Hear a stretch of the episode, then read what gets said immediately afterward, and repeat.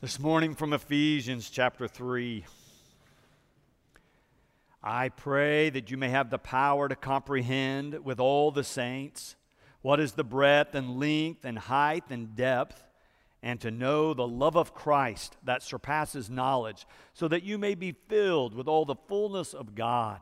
Now to him who by the power at work within us is able to accomplish abundantly far more than all we can ask or imagine. To him be glory in the church and in Christ Jesus to all generations forever and ever.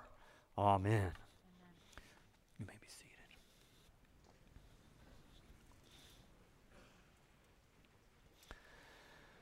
This month during July, our series is called Go Beyond.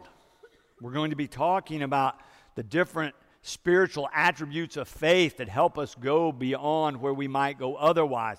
We're drawing it from the theme of our vacation Bible school. Later this month, at the very end of the month, our four year olds through our elementary age students will be coming every day to the church for vacation Bible school. They'll be studying different passages. These passages will help them look at different spiritual attributes. We're going to journey with those same passages during this month so that we'll be ready to talk with them about what they're experiencing at the end of the month.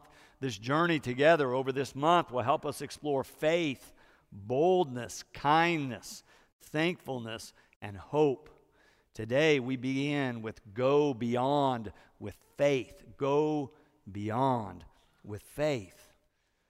But I'm also aware that most of us celebrated 4th of July with fireworks, maybe with picnics or special food or traveling to see family. We had opportunities to celebrate our country with others. I was in Connecticut with my daughter we walked out onto the street and people were pouring out of houses in this neighborhood to watch fireworks together that were a couple of blocks down the street. It was a great feeling of unity and togetherness and hope as we watched the fireworks go off.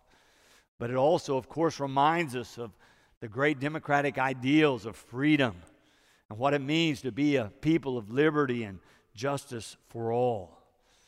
In our text today, Paul is writing a prayer to these early Christians at Ephesus and others in the area. He's expressing also great dreams and aspirations, writing about what he believes God has in mind for humanity. Listen again to what he prays for. In verse 18, he says, I pray that you may have the power to comprehend with all the saints, but he means all the Christians, what is the breadth and length and height and depth and to know the love of Christ that surpasses knowledge, so that you may be filled with all the fullness of God. What a great aspirational prayer. Then he ends that section even thinking bigger when he says that he's praying that this might not only happen for his people, but for all generations forever and ever. Both in this passage from Ephesians and in our founding documents as a country, we encounter magnificent aspirations of the human spirit, both talking about what they believe God intends for each and every one of us, for all of humanity, that we might go beyond what we believe is possible.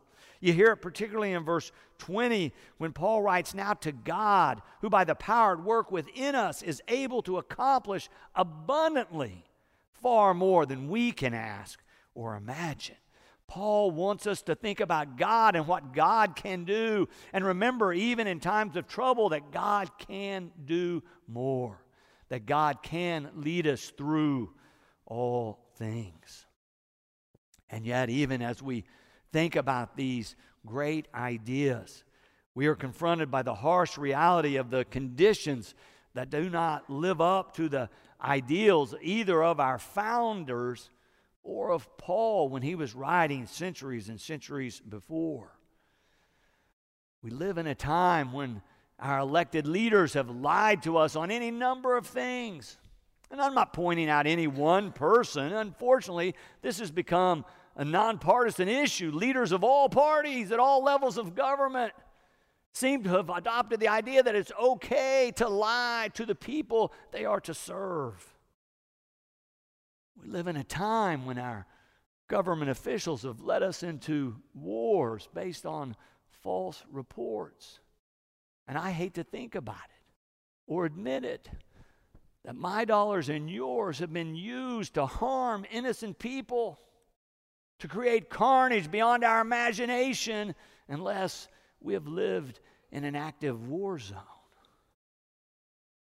I think about our struggle to fund health care for senior citizens in need. I think about our struggle to fund quality education for our young people across our state and across our country. It's unfor- unfortunate that the promise of a college education, which is supposed to be the bright start, and in fact is a great start for young people, now is burdened down often with a millstone of financial debt that our young people carry into their adult years. I think about the promises our nation has held out before. Reverend Hugh Montgomery mentioned this in her prayer. Our nation finds itself with this ideal of give me your tired, your poor, your huddled masses yearning to breathe free, the wretched refuse of your teeming shore. Send these, the homeless, tempest tossed to me. I lift my lamp beside the golden door. That's the dream, that's the ideal. Yet we're assaulted with such vivid images and stories of great mistreatment of those coming to our borders, especially the plight of so many children who are having to endure such hardship, even as we stand here this morning and worship. Oh, I know that we do not all agree on what's the right path to solve this or what the proper role of the government should be in all of this. It is complex, and so complex that it can be overwhelming. And certainly it defies any simple solution. And yet, as people of faith, I want to remind us who we are how we might think about how faith intersects these difficult decisions. My role as your pastor is to raise the wisdom and direction of faith from a Savior who said, Let the children come. Love your neighbor as yourself.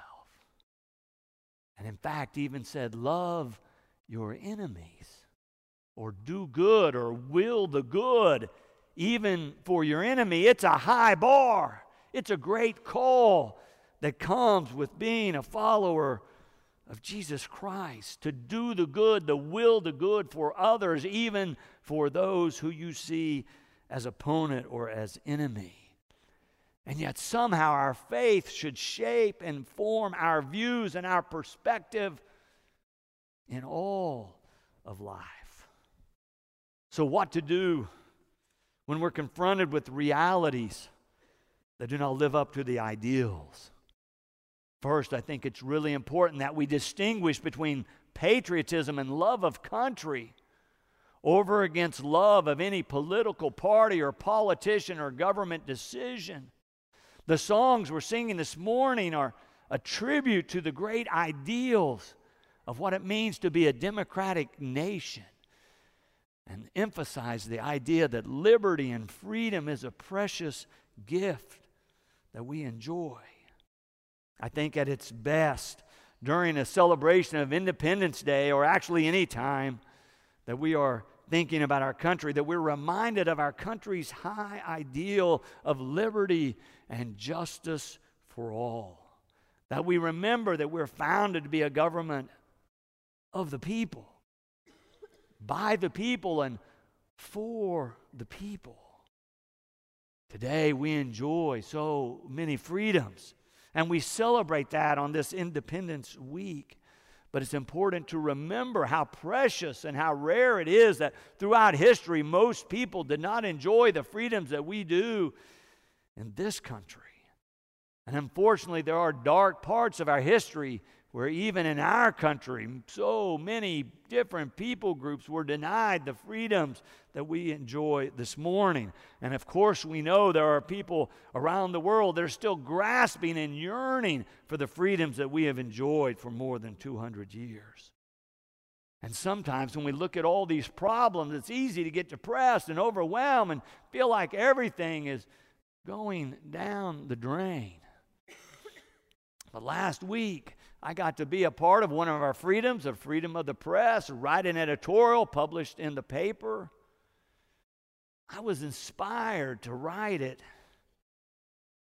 by a book called Factfulness. Factfulness by a guy who unfortunately has recently passed away, Hans Rosling. He is a global health expert. He's spent his life studying global trends and looking at what's going on in economies and healthcare and education systems around the world. And he says we need more facts, we need more accurate information than we have, because he says he's been doing surveys around the world to see how much people in one country know about what's going on in other countries, and what he finds is that we don't know very much about what's really going on in other parts of the planet. He points out some basic facts that all of us should know that apply to what we're thinking about today. He points out that democracy has now come to over half of the world's population.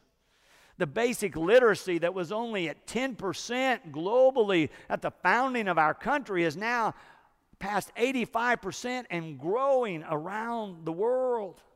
He talks about the right to vote, particularly, he points out statistics about the women and their right to vote. And he says, Do you realize that the founding of the United States, no country gave women the right to vote.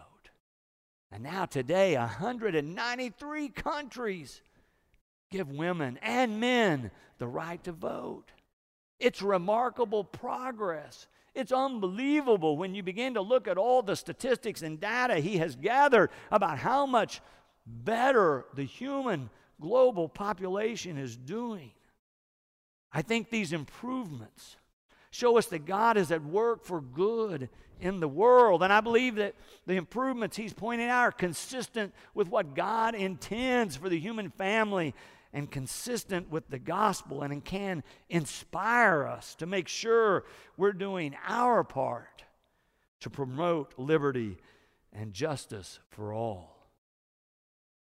In our passage today, where Paul writes such inspirational words, he is hoping and praying that we might comprehend the vastness of God and the good that God intends in the world. And he's suggesting that through prayer, as followers of Christ, we can indeed open ourselves to greater intimacy and contact with God.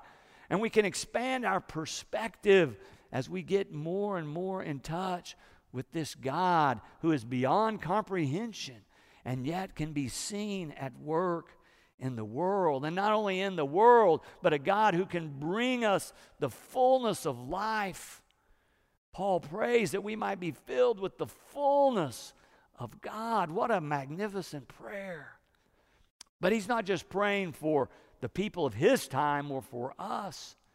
He's praying, praying for all of humanity. In fact, he, he's praying for humanity for all time. At the end, he's talking about generations forever and ever. What a magni- magnificent dream and goal. As I was working on the sermon, Jose Luis Hernandez, who you saw play piano this morning, is the director of our after school program, our Sistema music program was called a few weeks ago because there was an upcoming U.S. naturalization ceremony. They were calling him to ask him to bring some of our Sistema orchestra students to this naturalization ceremony on June 12th out of Gilcrease, where new people to our country, people who had been studying about America and our ideals, wanted to become citizens, were ready to take an oath to be a United States citizen. So he prepared the students and took them out there. He says they did a great job of playing the Star Spangled Banner and some other numbers for the folks there. But he said what was most gripping was a part of the oath that these new citizens were taking said that they were committed to doing work of national importance when called upon. And he said it struck him that our students that day were doing work of national importance of helping people come to our country and become citizens here in the United States. He showed me the program the order of service. But what mesmerized me is I began to look at the people and their countries of origin. He said there were adults of all ages coming, 42 of them there that particular day. I was thinking probably they're coming from Mexico and Central America. We hear so much about that on the news. And certainly Mexico was one of the places where one of the people came. But let me read to you the list from where all of these people began. Not only Mexico, but Liberia, Iraq, India, Peru, Jordan, Burma, Philippines, Laos, Ukraine, Iran, Thailand, South Korea, Vietnam, Dominican Republic, Pakistan, Russia, China, and Venezuela. 19 countries in all, all coming to Tulsa, living in Tulsa, becoming citizens on the same day. It was remarkable to me. It helped me see immigration beyond what we see in the news. It reminded me of who my neighbors in Tulsa really are. It reminded me of how much bigger and broader America and the American family really is.